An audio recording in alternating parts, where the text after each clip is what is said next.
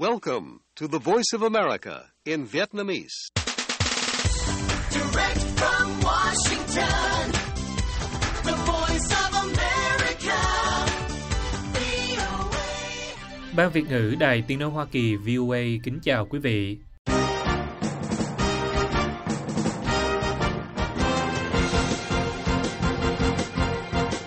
Chúng tôi xin mở đầu chương trình thời sự quốc tế sáng thứ Sáu ngày 3 tháng 3 năm 2023 ở Việt Nam với phần lược thuật các tin đáng chú ý. Ngoại trưởng Mỹ nói với Ngoại trưởng Nga tại hội nghị G20 rằng Mỹ sẽ hỗ trợ Ukraine tới cùng. end this war of aggression, engage in meaningful diplomacy, Ngoài ra, những tin tức khác đáng chú ý bao gồm Mỹ tìm kiếm sự ủng hộ của các đồng minh để có thể trừng phạt Trung Quốc về cuộc chiến Ukraine. Đài Loan nhận được 619 triệu đô la vũ khí tăng cường khi Trung Quốc tiếp tục gây áp lực. Tình báo Mỹ kết luận hội chứng Havana không phải do nước thù địch gây ra.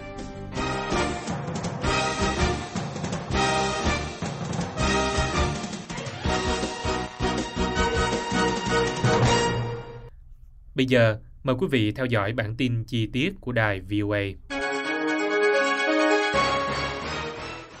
Hoa Kỳ và các đồng minh châu Âu đấu khẩu gây gắt với Nga về cuộc chiến ở Ukraine tại cuộc họp của các ngoại trưởng G20 ở New Delhi hôm thứ Năm 2 tháng 3. Hai bên đối địch cáo buộc nhau gây bất ổn thế giới, theo hãng tin Reuters. Ngoại trưởng Hoa Kỳ Antony Blinken và Ngoại trưởng Nga Sergei Lavrov vừa có cuộc gặp ngắn bên lề cuộc họp.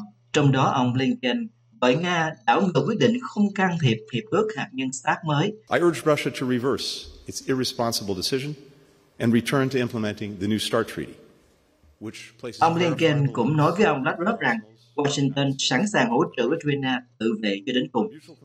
Các nguồn tin cho biết hai ông nói chuyện với nhau chưa đầy 10 phút.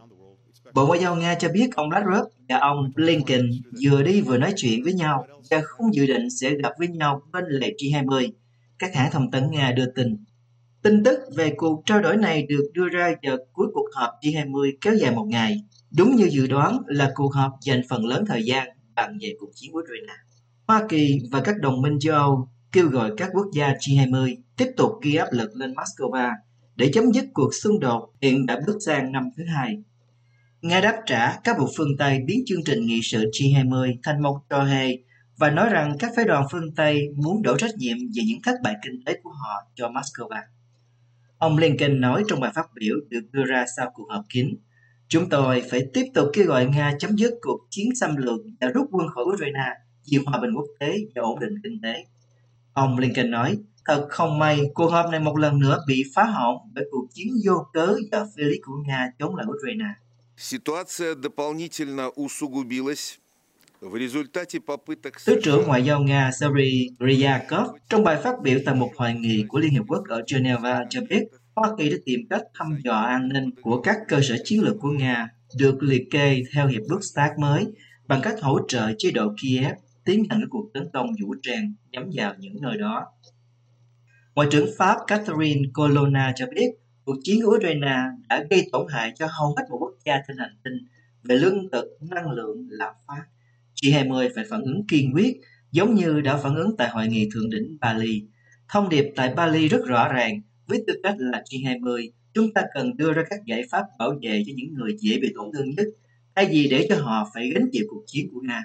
Bà Colonna nói, đề cập đến cuộc họp tháng 11 của các nguyên thủ quốc gia và chính phủ ở Indonesia. Tuy nhiên, Ngoại trưởng Nga Lavrov đổ lỗi cho phương Tây về các cuộc khủng hoảng kinh tế và chính trị toàn cầu. Ông Lavrov nói theo một tuyên bố của Nga, một số phái đoàn phương Tây đã biến chương trình nghị sự G20 thành một trò hề, muốn đổ trách nhiệm về những thất bại kinh tế của họ cho Liên bang Nga. Trong bài phát biểu khai mạc, Thủ tướng Ấn Độ Narendra Modi kêu gọi các ngoại trưởng tìm tiếng nói chung về các vấn đề toàn cầu. Ông nói, quý vị đang gặp nhau vào thời điểm có sự chia rẽ toàn cầu sâu sắc. Ông Modi nói như vậy trong một thông điệp qua video. Ông nói thêm, chúng ta không thể cho phép những vấn đề mà chúng ta không thể giải quyết lại gây cản trở cho những vấn đề chúng ta có thể giải quyết được. Ấn Độ, nước giữ chức chủ tịch của khối năm nay, đã từ chối lên án Nga về cuộc chiến và đang tìm một giải pháp ngoại giao trong khi tăng cường mua dầu của Nga. G20 là một nhóm kinh tế bao gồm các quốc gia G7 giàu có cùng với Nga, Trung Quốc, Ấn Độ, Brazil, Úc, Ả Rập Saudi và một số quốc gia khác. Mỹ đang thăm dò ý kiến với các nước đồng minh thân cận về khả năng áp đặt các chế tài mới đối với Trung Quốc nếu Bắc Kinh hỗ trợ quân sự cho Nga trong cuộc chiến ở Ukraine. Hãng tin Reuters dẫn nguồn tin từ bốn quan chức Mỹ và các nguồn tin khác cho biết hôm 1 tháng 3. Các cuộc tham vấn vẫn đang ở giai đoạn sơ bộ nhằm thu hút sự hỗ trợ từ nhiều quốc gia, đặc biệt là các nước trong nhóm G7, để phối hợp hỗ trợ với bất kỳ chế tài nào có thể có. Hiện chưa rõ Washington sẽ đề xuất những biện pháp trừng phạt cụ thể nào. Các cuộc hội đàm chưa từng được tiết lộ trước đây. Bộ Tài chính Mỹ, cơ quan dẫn đầu về việc áp đặt các chế tài, từ chối bình luận. Washington và các đồng minh của họ cho biết trong những tuần gần đây rằng Trung Quốc đang xem xét cung cấp vũ khí cho Nga, điều mà Bắc Kinh phủ nhận. Các trợ lý của Tổng thống Mỹ Joe Biden chưa công khai cung cấp bằng chứng. Mỹ cũng trực tiếp cảnh báo Trung Quốc không làm như vậy, kể cả sau các cuộc gặp giữa ông Biden và Chủ tịch Trung Quốc Tập Cận Bình, cũng như trong cuộc gặp trực tiếp vào ngày 18 tháng 2 giữa Ngoại trưởng Mỹ Antony Blinken và nhà ngoại giao hàng đầu của Trung Quốc là Vương Nghị, bên lề một hội nghị thượng đỉnh về an ninh toàn cầu tại Munich.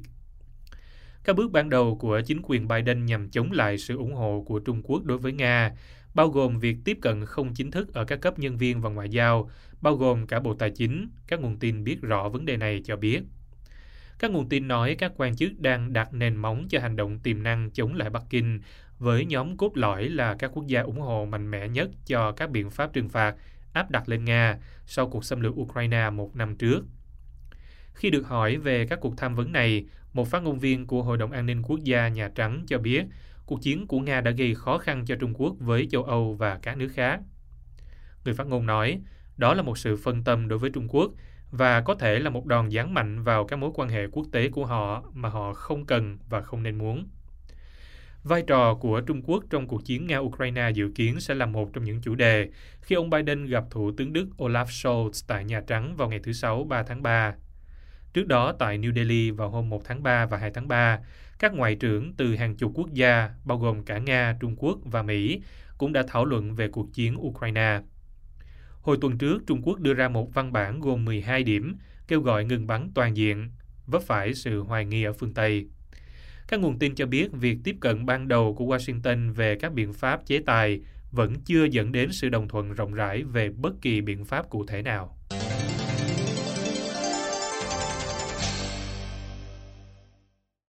Hoa Kỳ vừa phê duyệt cương vụ tiềm năng bán vũ khí mới trị giá 619 triệu đô la cho Đài Loan, bao gồm cả tên lửa cho phi đội F-16, khi hòn đảo ghi nhận ngày thứ hai liên tiếp về các vụ xâm lược quy mô lớn của không quân Trung Quốc vào vùng nhận dạng phòng không, theo bản tin Reuters. Việc bán vũ khí này có khả năng làm xấu đi mối quan hệ vốn đã căng thẳng giữa Washington và Bắc Kinh, đã nhiều lần yêu cầu chấm dứt các thỏa thuận như vậy, coi chúng là sự hỗ trợ không chính đáng cho Đài Loan, một hòn đảo mà Trung Quốc tuyên bố là lãnh thổ của mình. Lầu Năm Góc hôm 1 tháng 3 cho biết, Bộ Ngoại giao Hoa Kỳ đã phê duyệt khả năng bán vũ khí và thiết bị cho Đài Loan, bao gồm 200 tên lửa phòng không tầm trung tiên tiến và 100 tên lửa diệt radar AGM-88B HARM. Bộ Quốc phòng Mỹ cho biết trong một tuyên bố, thương vụ được đề xuất sẽ góp phần tăng cường khả năng của bên nhận trong việc bảo vệ không phận, an ninh khu vực và khả năng tương tác với Hoa Kỳ. Bộ Quốc phòng Đài Loan cho biết tên lửa này sẽ giúp bảo vệ hiệu quả không phận để đối phó với các mối đe dọa và khiêu khích từ quân đội Cộng sản và sẽ củng cố các kho dự trữ quốc phòng. Hai công ty Raytheon Technology và Lockheed Martin của Mỹ là những nhà thầu chính tuyên bố cho biết thêm Trung Quốc đã trừng phạt cả hai công ty này vì bán vũ khí cho Đài Loan. Bộ Ngoại giao Trung Quốc cho biết họ kiên quyết phản đối kế hoạch mua bán vũ khí này, đồng thời nói thêm rằng Hoa Kỳ nên ngừng bán vũ khí hay liên lạc quân sự với Đài Loan. Trong 3 năm qua, Đài Loan phàn nàn về các hoạt động quân sự ngày càng tăng của Trung Quốc gần hòn đảo khi Bắc Kinh tìm cách khẳng định các yêu trách chủ quyền của mình. Đài Loan hôm 2 tháng 3 ghi nhận ngày thứ hai liên tiếp về các cuộc xâm nhập quy mô lớn của lực lượng không quân Trung Quốc vào vùng nhận dạng phòng không của họ. Bộ Quốc phòng Đài Loan nói rằng trong 24 giờ qua, họ đã phát hiện 21 máy bay của Trung Quốc. Trung Quốc cho biết các hoạt động của họ trong khu vực là hợp pháp, khi họ tìm cách bảo vệ sự toàn vẹn lãnh thổ của mình để cảnh báo Hoa Kỳ chở thông đồng với Đài Loan. Một cuộc điều tra tình báo trên toàn cầu của Hoa Kỳ vừa kết luận rằng rất khó có khả năng một nước thù địch nào chịu trách nhiệm về hội chứng Havana. Reuters dẫn các phát hiện được giải mật công bố hôm 1 tháng 3 cho biết hội chứng này ảnh hưởng đến nhiều nhà ngoại giao, điệp viên và các nhân viên khác của Hoa Kỳ tại nhiều nơi trên thế giới. Các triệu chứng của căn bệnh bí ẩn lần đầu tiên được báo cáo bởi các quan chức Đại sứ quán Hoa Kỳ tại thủ đô Havana của Cuba vào năm 2016, bao gồm chứng đau nửa đầu, buồn nôn, suy giảm trí nhớ và chóng mặt.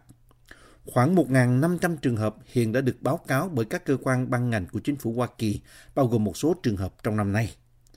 7 trong số 18 cơ quan tình báo Hoa Kỳ đã tiến hành cuộc điều tra kéo dài hơn 2 năm tại hơn 90 quốc gia, bao gồm cả Hoa Kỳ, nơi FBI đã mở một cuộc điều tra hình sự. Các cơ quan thậm chí còn xem xét khả năng người ngoài hành tinh có gây nên việc này hay không, nhưng đã loại trừ khả năng đó, một quan chức tình báo Mỹ nói với các phóng viên trong một cuộc họp báo. Hầu hết các cơ quan IC, tức Cộng đồng tình báo, kết luận rằng rất khó có khả năng một nước thù địch nào chịu trách nhiệm đã gây ra chuyện này. Bản đánh giá cho biết.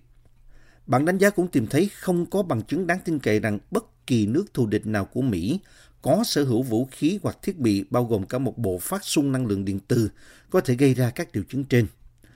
Một nhóm cố vấn bao gồm các chuyên gia trong và ngoài chính phủ vào năm ngoái phát hiện ra rằng những xung phát như vậy có thể đã được nhắm mục tiêu vào một số người đã báo cáo các triệu chứng.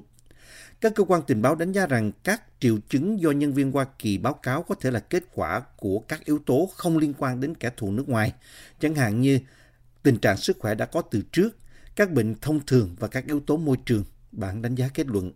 Sự tin tưởng vào kết luận đó được củng cố bởi những phát hiện rằng các yếu tố sức khỏe, môi trường và xã hội có thể giải thích nhiều triệu chứng, bản đánh giá cho biết. Chúng tôi không thể quy kết bất kỳ sự cố nào cho một nước thù địch nào, một trong hai quan chức tình báo Hoa Kỳ thông báo cho các phóng viên. Ông nói thêm rằng các báo cáo trước năm 2016 về các triệu chứng tương tự cũng đã được kiểm tra, nhưng không có đủ dữ liệu về những triệu chứng đó. Ông cho biết không có cơ quan tình báo nước ngoài nào được liên hệ trong quá trình điều tra các sự cố tương tự như đã báo cáo. Các quan chức tình báo cho biết cuộc điều tra có sự tham gia của hàng trăm sĩ quan tình báo Hoa Kỳ, các quan chức khác và các chuyên gia bên ngoài bao gồm hơn 90 quốc gia.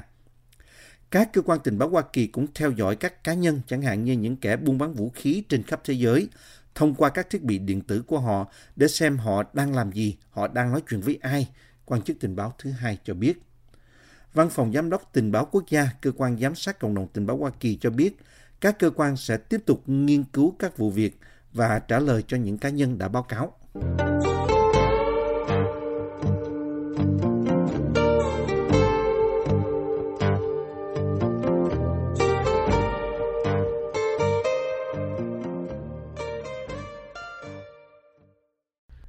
Chương trình thời sự quốc tế sáng thứ Sáu ngày 3 tháng 3 năm 2023 của đài VOA xin được kết thúc tại đây. Mời quý vị theo dõi tin tức được cập nhật thường xuyên trên trang web của Ban Việt ngữ ở địa chỉ voa tiếng việt.com. Cảm ơn quý vị đã lắng nghe và xin hẹn gặp lại quý vị trong chương trình sáng mai trên podcast. Hoàng Long cùng toàn ban Việt ngữ kính chào quý thính giả.